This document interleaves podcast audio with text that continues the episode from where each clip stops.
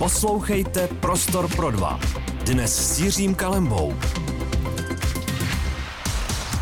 Dobré odpoledne, vám přeji tady Jirka Kalemba a pondělní prostor pro dva, který, jak asi dobře víte, pakliže eh, stabilně a tradičně posloucháte naše pondělní vysílání, je věnovaný sportu. A tím sportem, eh, který dnes eh, budeme poznávat společně, je squash. Předpokládám, že řada z vás si ho někdy byla zahrát a pakliže byste v něm měli třeba nějaké ambice nebo se v něm chtěli zlepšit, tak už je to i sport olympijský od Los Angeles 2028. A i o tom se dnes budeme bavit s českou reprezentantkou Anou Serm, kterou vítám v našem studiu. Dobré odpoledne. Tak jenom na úvod, eh, to vaše příjmení samozřejmě nezní úplně česky, tak bychom měli dát posluchačům kontext, že jste si vzala příjmení po svém manželovi, který je francouzem, že?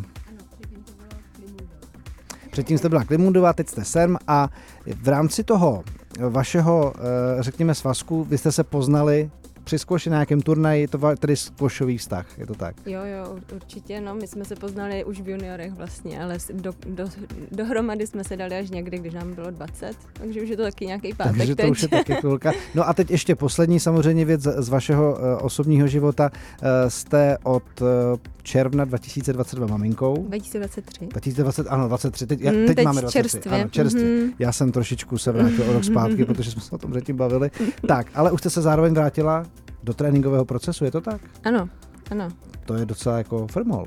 Je to firmol, já jsem se po třech měsících vrátila na kurz, ale hodně jako progresivně to vypadá. Zatím mám tréninky tak třikrát za týden maximálně a to tělo potřebuje nějaký čas eh, na regeneraci určitě, ale už, už je to, čím je to každý týden lepší a lepší. Tak a tohle to všechno my během prostoru pro dva probereme. Tréninkovou přípravu, jak vlastně vypadá ten světový okruh, jak to tedy vypadá s olympiádou a co to může skvoši přinést, ale také i o tom, že Anna Serm eh, se dlouho věnovala a velice dobře hře na kytaru, protože studovala konzervatoř, takže eh, raketa, kytara, eh, mateřství, olympiáda, to všechno probereme v dnešním prostoru pro dva. Poslouchejte Prostor pro dva. Dnes s Jiřím Kalembou. Tak měli bychom se od něčeho odpíchnout. Já chápu, že to je jako taková tradiční otázka, ale jak začala ta vaše zkošová cesta? Co, čím vás to zaujalo? Kde byl ten první impuls? Tak já jsem začala, když mi bylo asi 9-10 let a to byl takový boom, to bylo v roce 2001-2002, kdy boom skvoše v Česku. Mm-hmm. To asi byla, všude se stavily kurty a jedny se postavili v Opavě asi pět minut pěšky od toho, kde jsme bydleli a jednou byl nábor na základní škole, tak jsme si se spolužákama řekli, proč to neskusit.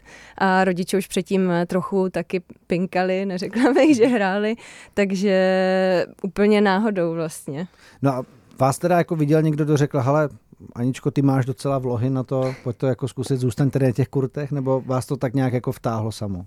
Mě to, já, jsem, já si myslím, že jsem nebyla moc talentovaná, to by vám řekl i můj trenér, ale byla jsem hodně snaživá a hrozně jsem chtěla dělat gymnastiku, byla jsem prostě takový hubený, rychlý dítě a tohle to mě chytlo a postupně přicházely výsledky. Za rok, dva, už jsem byla třetí na republice, potom druhá, první.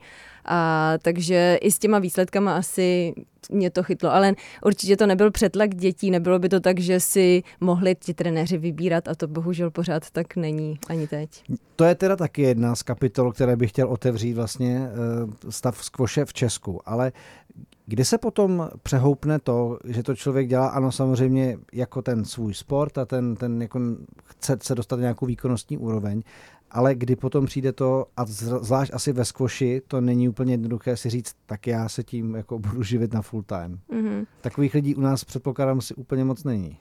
Holek Vlastně no. jsem jenom já, teď uh, začínají uh, nějaká jako mladší generace taky hmm. trochu. Kluku je trochu víc, protože ti mají přístup aspoň i k ligám a takhle po Evropě, takže ten přísun nějaký peněz je trošku větší a mají víc příležitostí, ale u mě to bylo asi hlavně díky tomu svazku s Lukasem, protože do té doby je fakt, že kdybych skončila s nějakým umělcem, tak asi jsem pořád u kytary. takže u mě to opravdu mi přijde všechno takový jako taková vždycky náhoda. Eh, takže nevím, jestli jsem úplně typický příklad, ale ve 20, když jsem ještě měla ne, neúplně konec konzervatoře, tak už jsem začala tíhnout spíš k tomu skvoši a i díky Lukasovi jsme potom měli příležitosti jezdit na podobné turnaje a tak, takže to bylo vlastně příjemný. Já jsem četl jeden rozhovor staršího data, kde eh, o Lukasovi jste ještě mluvil jako o příteli, ještě to ani nebyl váš manžel a tam jste mluvila o tom, že žije v oblasti kolem někde u Paříže, mm-hmm. kde bylo tréninkové centrum a tak dále. A tohle to byl, znamenalo tohle jako možnost nějakého posunu, vlastně ty podmínky ve Francii, které předpokládám asi jsou trošku dál, než byly třeba u nás. Rozhodně, jsou. rozhodně. Já jsem měla najednou přístup eh, k hodně po- holkám, které byly na podobné úrovni, což mě strašně posunulo. Uh-huh. Je fakt, že kdybych zůstala v Česku, tak kdo ví, musela bych vyhledávat asi spíš eh, tréninkové partnery jako kluky, a protože těch holek na té podobné úrovni není, nebylo tolik, takže to byla, to byla určitě velká pomoc. Tak a teď se tam ještě takovou jako, jako osobnější vlnu, protože přece jenom jste byla na té konzervatoři. Předpokládám, že asi rodiče vás spíš viděli s tou kytarou někde uh, v nějakých koncertních uh, sálech a na turné a tak dále. Tak když jste jim jako řekla, že jedete do Francie a tam budete hrát zkouš, tak jak se na to tvářili?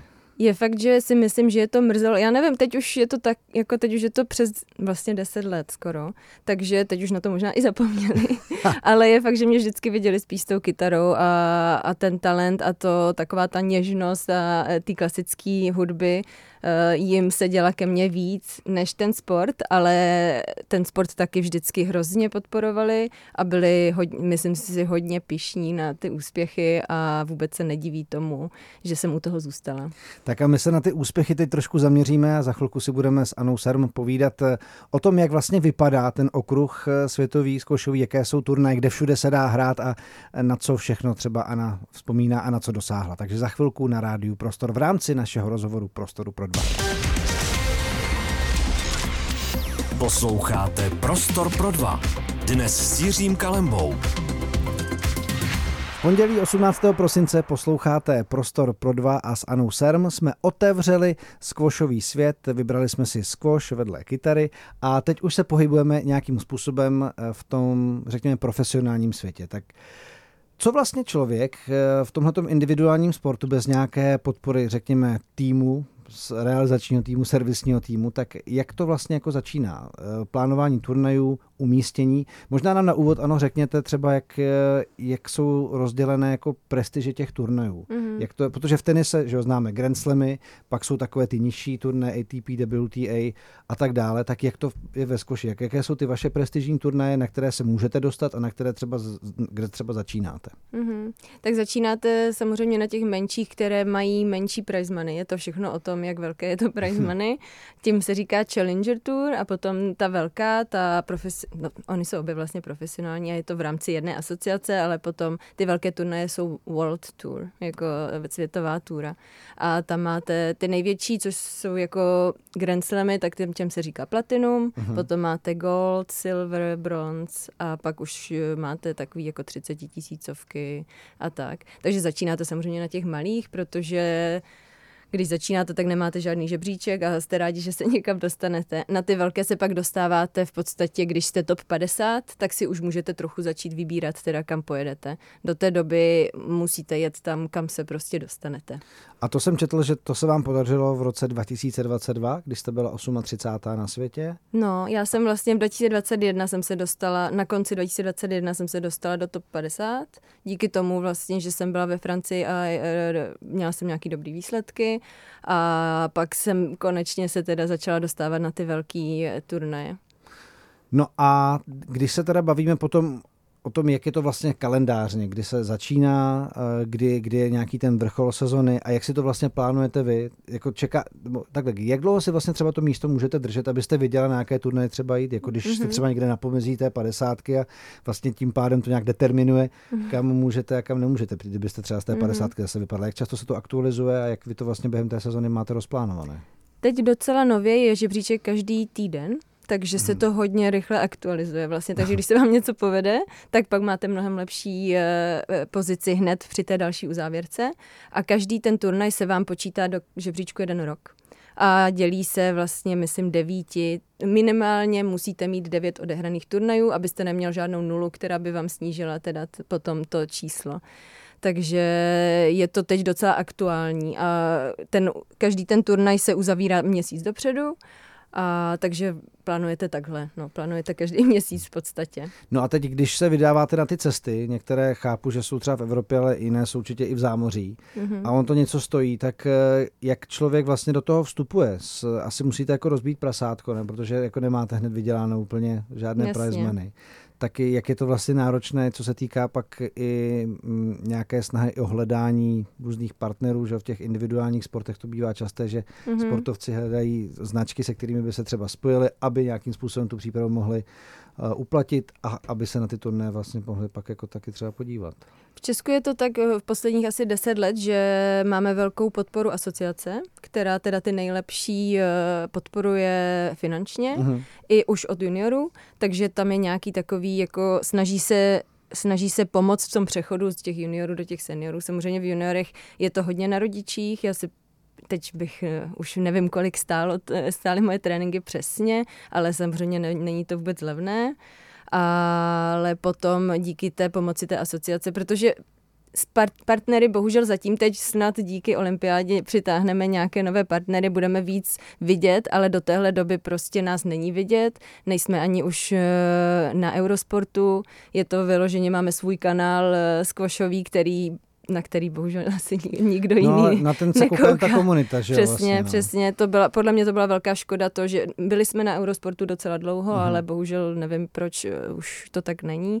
Takže v tomhle je to těžší, no. Takže jasně, je to, je to určitě investice a ne vždycky se, se vrátí. Tak a teď jedna z věcí, které mě vlastně jako člověka, který dlouho dělal v televizi, zajímají, protože já jsem pár záznamů i mistrovství republiky, když se hrál třeba na harfy a tak viděl a líbil se mi ten vlastně ten skleněný kurt, který je pro ten televizní produkt asi nezbytný, protože potřebujete někam dát ty kamery, aby ty lidi dobře mm-hmm. viděli a tak dále. E, je jednou z, jako, řekněme, takových jako PR možností toho sportu jako takového vlastně se uh, snažit podívat do, a zasadit ty kurty do nějakých hezkých destinací. Já jsem četl, že jste hrála snad někde i u pyramid, je to pravda? Jo, já přímo ne, ale, ne, ale, ale byl, tam te, byl tam turnaj u pyramid, teď byl v Paříži, vlastně s výhledem na Eiffelovku, v Šangaji byl eh, na neuvěřitelném místě taky různě, v Grand Central v, v New, New Yorku, to jsem hrála. To jsem měla... Na tom nádraží? Ano, Já to... jsem teď nedávno byla, no, vidíte, tu budovu a tam se hrálo. Tam se hrálo a dokonce jsem tam opravdu hrála i já, takže wow. to, to je můj zážitek eh, na celý život asi. Takže te, tohle to bylo hodně i použitý v těch uh, v tom, když jsme se snažili dostat na tu olympiádu, samozřejmě ukázat, že ten kurz se dá postavit všude a je to zajímavý a není to tak drahý mm-hmm. a může se zase rozložit vlastně a postavit Takže jinde. tam nebude jako bobová dráha na Přesně, věky. nebude tam navždy, nebude na něj padat prach. Takže v tomhle je to super těch destinací je hodně. No dobře, takže, takže se vlastně dostáváme trošku k tomu, že, že ty možnosti nějakým způsobem vlastně jako jsou, jak se teda zviditelnit a asi teda nejvíc pomůže ta olympiáda. Já si no. myslím, že určitě i, nám, i nás to strašně motivuje. No a teda, dobře, cent, Grand Central a ještě nějaké destinace zajímavé, které byste třeba vypíchla, jakože ve vás nějakým způsobem zůstaly? Ve mně, já jsem... Dojmy. Je, skoč se opravdu hraje po celém světě. Teď třeba bylo zrovna mistrovství světa uh, týmu mužů v, na Novém Zélandu, kde naši kluci teda... To a asi zdůrazníme, deváté místo, Měli historický historic, historické deváté místo. Takže Nový Zéland, já jsem hrála v Austrálii, v, v Jižní Africe, v Kanadě, na Mauriciu. Takže těch destinací je opravdu hodně a člověk pro, proletí a projede celý svět. No dobře, takže tím pádem se dostáváme asi k té jedné podmínce, která musí být spojená pro olympijský statut, že jste vlastně jako celosvětový sport, mm-hmm, takže mm-hmm. ten rozsah a působnost je. A kolik Takhle, když se teď bavíme o té světové 50, že je takový ten mezník od toho, kdy jak máte ty prestižní turné, tak eh, kolik se v tom jako světovém okruhu zhruba tak pohybuje hráček, hráčů na téhle mm-hmm, úrovni? No, myslíte, kolik je na světovém žebříčku no, hráčů? Třeba, no. Eh, v ženách je to kolem 400. Mm-hmm. U mužů to bude víc, nějakých řekla bych 800, musela bych se podívat, ale určitě, určitě jich víc takže do, docela, docela dost není to srovnatelný s tenisem samozřejmě, ale, ale není to málo, je to těžký se tam probojovat. Tak a uh, US Open, taky jsem četl, že jste tam postoupila do druhého kola, mm-hmm. což by vlastně, jako když bychom to zase přehodili do té tenisové roviny, tak si člověk řekne, tak to zase není tak zásadní. Čím je to vlastně mimořádné ve skoši, jako když se samozřejmě vezme v potaz eh, základna hráčů z těch větších zemí, tak jako pro český squash US Open druhé kolo je něco jako, kdyby to bylo finále Wimbledonu skoro, jako řekněme.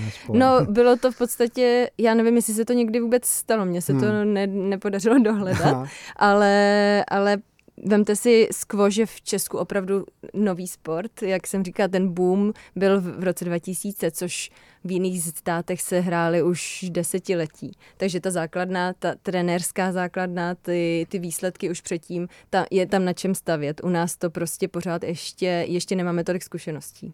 Tak ale třeba se to zlepší i díky té účasti na, nebo díky tomu, že squash je součástí olympijského programu pro Los Angeles 2028 a co to může znamenat a jak ta cesta byla trnitá, tak o tom si s Anou Serm budeme povídat za chvilku.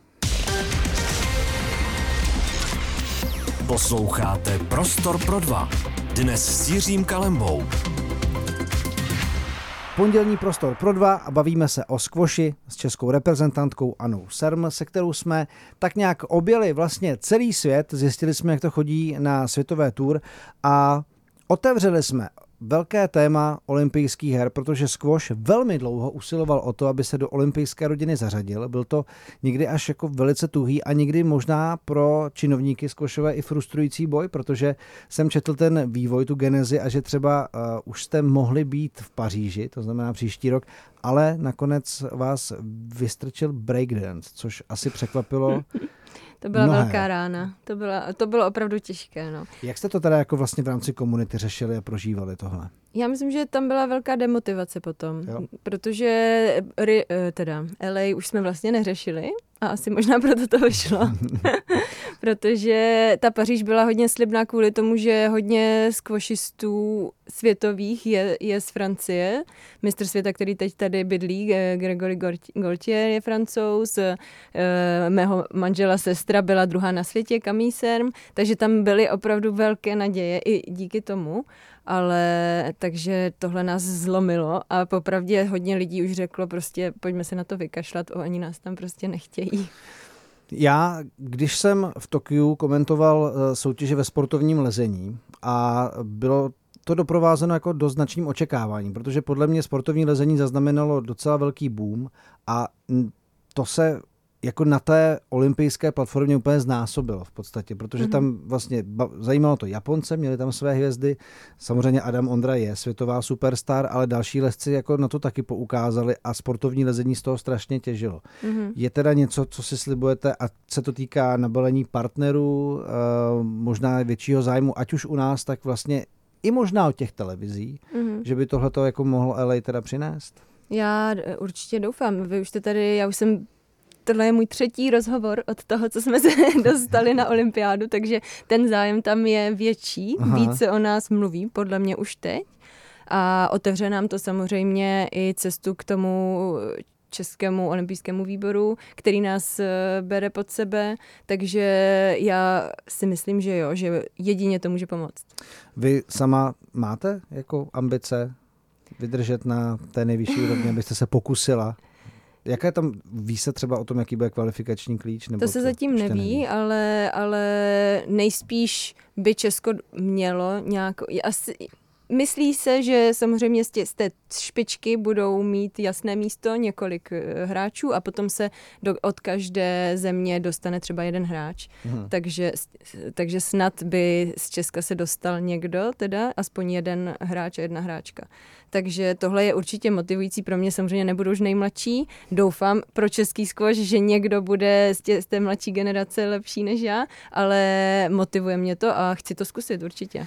Když se ještě vrátíme k tomu breakdanci, vlastně, tak uh, tam mě zaj, jako zaujaly mě dvě věci, co jsem o tom četl. Že za prvé ten sport to ani nějak jako zásadně nepušoval, že o to mm-hmm. ani mhm. za stolik nestáli, rozhodně ne tak jako vy. Vy jste no, vlastně jasně. začínali už někde od Londýna 2012, jste mm-hmm. Rio a tak dále. Mm-hmm. A potom bylo zajímavé, že se do toho vložil Emmanuel Macron, protože mm-hmm. vlastně eh, tady ten druh tance dělá spousta lidí z těch takových těch vyloučenějších lokalit Jasně. a z předměstí francouzských, že by to vlastně jako asi nějak je to inkluzivní, no. inkluzivní věc a že by to mohlo být jako cesta ke slávě a vlastně to trošku jako ty francouze spojit a Jasně, v tomhle to dává smysl určitě. Uvidíme, jak to je ale glo- globální, jak je to v jiných eh, státech. Ale pro Francii si myslím, že to dává smysl. To je něco jako basketbal v Americe. Asi jo, asi jo. Já jsem, ale když jako o tom uvažuju, protože samozřejmě ono se dost mluví na té úrovni Mezinárodního olympijského výboru o tom omladění vlastně skladby těch sportů, aby mm-hmm. vlastně mladší generace, protože to se ví, že sledovanost eh, té olympiády lehce jako klesá mm-hmm. od RIA a teď otázka, co s tím udělat a vlastně kde je ten kde je ten důvod. Mm-hmm. A mhm. já jsem v Tokiu teda viděl skvěle televizně zpracované soutěže ve, ve skateboardingu, kde byli medailisté 13-14 let v podstatě, mm-hmm. což jako, mm-hmm. to určitě jako omladilo, nevím jako nakolik, jaká vypadala skladba toho publika, ale že mám pocit teda, že olympijský výbor se teda snaží jako asi spíš tohletou cestou. Jak to, to je jako otázka. No, my jsme se ptali uh, na světových hrách, teď co jsme byli před rokem, uh, tak jsme se ptali, čím to je, že ten squash, protože je to tak klasický sport a právě to možná je ten problém. Jo, takhle, že, že to je není to moc vlastně klasické. Tak cool.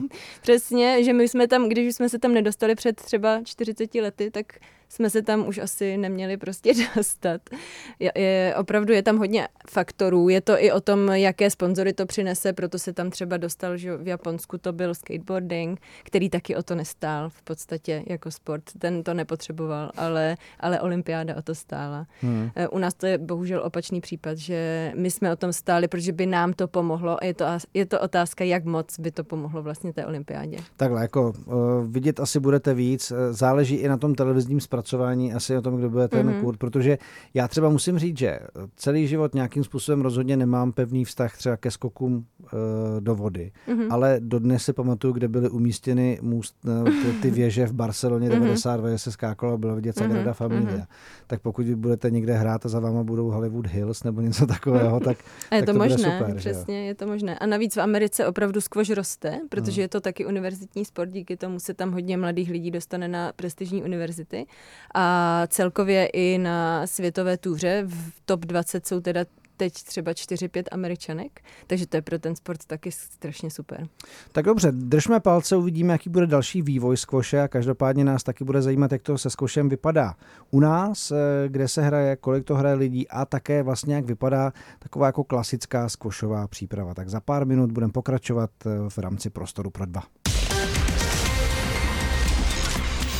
Posloucháte Prostor pro dva. Dnes s Jiřím Kalembou. Během dnešního povídání v prostoru pro dva se skošistkou Anou Serm jsme zjistili, že čeští muži na světovém šampionátu na Novém Zélandu obsadili historické deváté místo a tak mě vlastně zajímá, jak to je se skošem v České republice, jak se mu daří, jak roste, jak se vyvíjí, tak jak to máte třeba se eh, základnou a početností té české špičky třeba, ano? Mm-hmm, tak česká špička je čím dál víc asi profesionální. Hmm. Dřív tolik profesionálů najednou nebylo. Samozřejmě každý asi zná Honzu Koukala, ten byl ale v podstatě za, za své doby sám. To byl takový pionýr v To byl pionýr, že? no rozhodně a dost úspěšný. A teď je tam třeba kluků asi 6-7 profesionálů, uh, holek uh, jsem tam byla já, dvě, tři další, které jsou tak napůl třeba profesionálky, takže těch, takhle je tam je nás tam víc, protože máme i větší podporu od asociace, ale, ale co se týče počtu celkové té základny, tak bohužel eh, spíš je tam asi pokles, není tam eh, nějaký strmý růst. Eh, koná se tady třeba nějaký prestižní turnaj aspoň nějakého evropského rozměru? V Brně eh, teď nedávno bylo PSA, což je jako profesionální turnaj mm-hmm. s 30 tisícovou dotací pro kluky, 9 tisíců, 9 tisíc pro holky, takže byla tady jako u kluků kluci jednička nasazená nějak top 30 na světě, takže občas, občas takhle jednou za rok eh, tenhle turnaj, jinak ale bohužel nic většího. Eh, když jsme na začátku zmiňovali ten váš vlastně návrat teď eh, po porodu a to, že se chcete vrátit do toho okruhu a toho kolotoče turnajového a zápasového, tak se zmiňovala třikrát týdně, že teď to máte na kurtu, nebo kolikrát? Teď, jo? no, je to, je to tak, protože zatím je na mě malý hodně závislý, no. takže musíme se střídat s manželem, občas manžel odjede a tak, takže a i moje tělo potřebuje na regeneraci další čas. To, to absolutně chápu. Jako takhle, na druhou stranu je to vlastně úplně jako úctyhodné. Ono, vy jako ženy máte samozřejmě tu nevýhodu, že pokud teda to dítě chcete v nějakém věku, řekněme kolem těch 30, tak tu kariéru prostě hold přerušit zkrátka musíte. Vy jste mm. o tom mhm. předpokládám asi taky jako takhle přemýšlela, ne? Že, protože to je úděl, který prostě si nevyberete. No jasně, jako je to, je to nejistý, nikdy nevíte, jak tím porodem projdete, jak potom bude mít to dítě, jestli bude zdravé, vůbec se nedá plánovat, takže mm. je to hmm. trošku krok do neznáma, ale i mně se to sešlo s tím, že já jsem byla v té době zraněná, takže jsem si říkala, buď prostě teď bude nějaká pauza, tak toho využijeme produktivně. Doslova a, a teda vyprodukovali jsme tohle, tohle miminko. No ale teď mě jde spíš ještě o to, jako porovnat teď tedy třikrát týdně, jak vlastně vypadají teda, nebo vypadaly ty tréninkové porce, mm-hmm. kdy jste teda byla v plné polní a v, mm-hmm. v první 50 na světovém žebříčku. Jak vypadá to... ten harmonogram a ty dávky vůbec tréninkové? Ten harmonogram to je teda dvakrát denně, pět dní v týdnu, samozřejmě s ohledem na zápasy nebo na turnaje a přes sezónu teda víc jako squashový, třeba třikrát týdně nějaký fyzický přípravy a přes léto spíš eh, eh, se zaměří člověk na tu fyzičku a na větší nějaký takhle objemový a ten squash jde stranou. Tak eh, kdo někdy vlezl do skošového kurtu proti někomu podobné úrovně tak eh, samozřejmě ví, o čem to je. Ví, jak ten sport jako vypadá, asi zhruba si to dokáže představit. Mě by zajímalo, jak eh, se na téhle vaší úrovni řeší nějaká ta jako strategická stránka toho, jaké místo zaujmout, do jakého místa ten míč posílat a jak toho soupeře vlastně číst. Protože já, když to vezmu za sebe, šli jsme s kamarádem, začínali jsme, mlátili jsme do toho jak hluchý dovrat mm-hmm. a jenom mhm. jsme doufali, že se to prostě, že si to ten člověk jako by se blbě skoordinuje nebo nedoběhne ten třeba kratší míč a tak dále. Mm-hmm. Jak je mhm. to na téhle úrovni proti těm hráčům, vlastně o čem to je? Dlouhé výměny, fyzička, i nějaké postavení na tom kurtu zaujmout lepší. Mm-hmm. Fyzička je základ. Jo. Dřív to bylo jako skvošem k fyzičce, teď je to fyzička ke skvoši, jo, protože ten člověk opravdu je to hrozně náročný sport, hodně dynamický, rychlý a teď ty zápasy jsou klidně už i hodinové, mm. nebo už jsou hodinové a jde o to kontrolovat eh, toho vlastně dostávat se co nejvíc přes, před toho soupeře, takže ovládat, my říkáme ovládat téčko vlastně. A co chceme, aby ten soupeř běhal víc než my prostě. Jo, takže je to taková, je to taková šachovnice trošku a snažíte se nějak posílat co nejdál od vás eh, toho soupeře, aby se unavil víc. Taková zaháněná teda vlastně. Jako to. Dalo by se říct, když to zjednoduší. Zranění teda vlastně hrozí nejvíc jaké? Jsou to jako kotníky? Eh, Hodně kolena. Jo. Eh, já jsem třeba zrovna měla tenisový loket, ale ramena, kyčle, a tyhle věci, no. Teď zrovna uh, holka, která uh, Amanda Soby si utrhla, uh, přetrhla achilovku, druhou už. Uh, holka, která je pátá na, nebo v první pětce na světě, takže i tohle se může stát. Jo a pozor, ještě jsem četl jeden příběh, a to bylo v nějaké tiskové zprávě, egyptianky, která se taky po porodu vrátila vlastně ale zpátky do špičky nějak vůbec světového žebříčku. Je to pravda? Je to teď nějaký mm-hmm. nedávný příběh? Nebo... Mm-hmm. Ta asi před dvěma lety. Během, během covidu vlastně byla těhotná a pak se vracela. Ona byla před těhotenstvím, byla podle mě nějak top 4, top 5 na světě. Takže to by pro vás mohlo sloužit jako... Jo, určitě jako to dobrý, jde, určitě jde. Jako, to byla inspirace, ne? Je fakt, že ona měla velkou podporu. V tom Egyptě, v Egyptě je vlastně squash hodně velký sport s a. velkou podporou. Velké banky a aerolinky sponzorují tyhle uh, hráče, takže hráči z Egypta se opravdu mají dobře a už jakoby už i ti, co hrajou, samozřejmě jsou z dobrých rodin, takže ne, není tam žádná finanční nouze. Tak a teď máte vlastně plán jaký? Kdybyste nám jako měla říct, co teď eh, vlastně máte před sebou Já teď, jako teď úplně v blízké budoucnosti letím na Floridu na turnaj, protože využívám vlastně svého zmraženého žebříčku z před těhotenství, trošku abych si, i když na to ještě nemám úroveň, to nebudu vůbec předstírat, tak eh, potřebuju body, abych potom se mohla dostávat na nějaké turnaje, až už konečně budu hrát zase tak, jak jsem třeba hrála předtím. Takže Florida, to není Florida, to není, to tam jsem ještě špat... nebyla. Hm, já taky ne, to není jako špatná destinace. Jo, jo. Dobrá, tak to pojďme za chvilku zakončit, možná se ještě vrátíme k té kytaře a zkusíme tak nějakým způsobem eh, to naše skošové povídání s Anou Serm zakončit na rádiu Prostor. Posloucháte Prostor pro dva. Dnes s Jiřím Kalembou. Máme před sebou závěrečných pár minut rozhovoru s Anou Serm, takže ještě jednou ke skvoši a také možná k té kytaře. Máte vlastně, ano, čas se, eh, teď asi ne, možná byste, nebo budete hrát synovi třeba nějaké ukolebavky, Hraju, hra, jo? Hra, ukolebavky, teď zrovna koledy. Včera no. jsme zrovna zkoušeli koledy a jeho to hrozně baví. Takže ho povedete k hudbě. Ne, já, my ho povedem k čemu bude chtít. Já, já, Zaujala mě jedna věc. Když jsem se díval na váš Instagramový profil, tak tam máte, že jste koučkou Positive Intelligence. Mm-hmm. A uh, ona se o to se mnou bavila Kateřina Hašková, než jsme šli sem do studia spolu.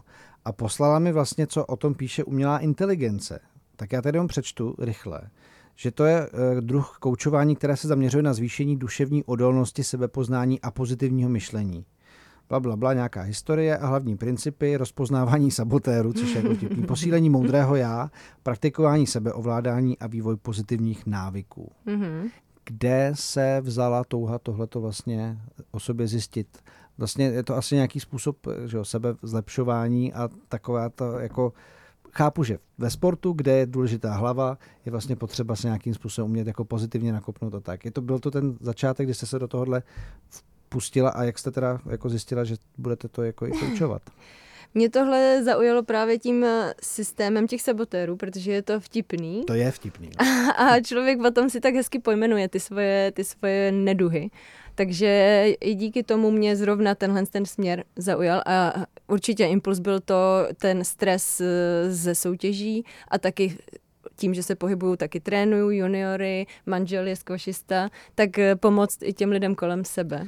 No a v čem to vlastně jako spočívá tohleto jako sebezlepšování? Musím si ty věci uvědomovat, nějakým způsobem si je třeba sepisovat, kdy najednou mám toho svého vnitřního sabotéra, kdy do mě jako zasáhl? Ono, já bych to mu neříkala jako sebezlepšování, to je spíš jako sebeobjevování. Jo. Chápat to, jak jak eh, fungujete, co, mm-hmm. jaký máte věci, který, který jako spouštěče různých věcí, díky tomu, že je pojmenujete těma sabotérama, tak vlastně si je neberete tak, jakoby, že nejsou součástí vás, ale jsou spíš, tak se od nich distancujete a díky tomu s nimi můžete líp pracovat.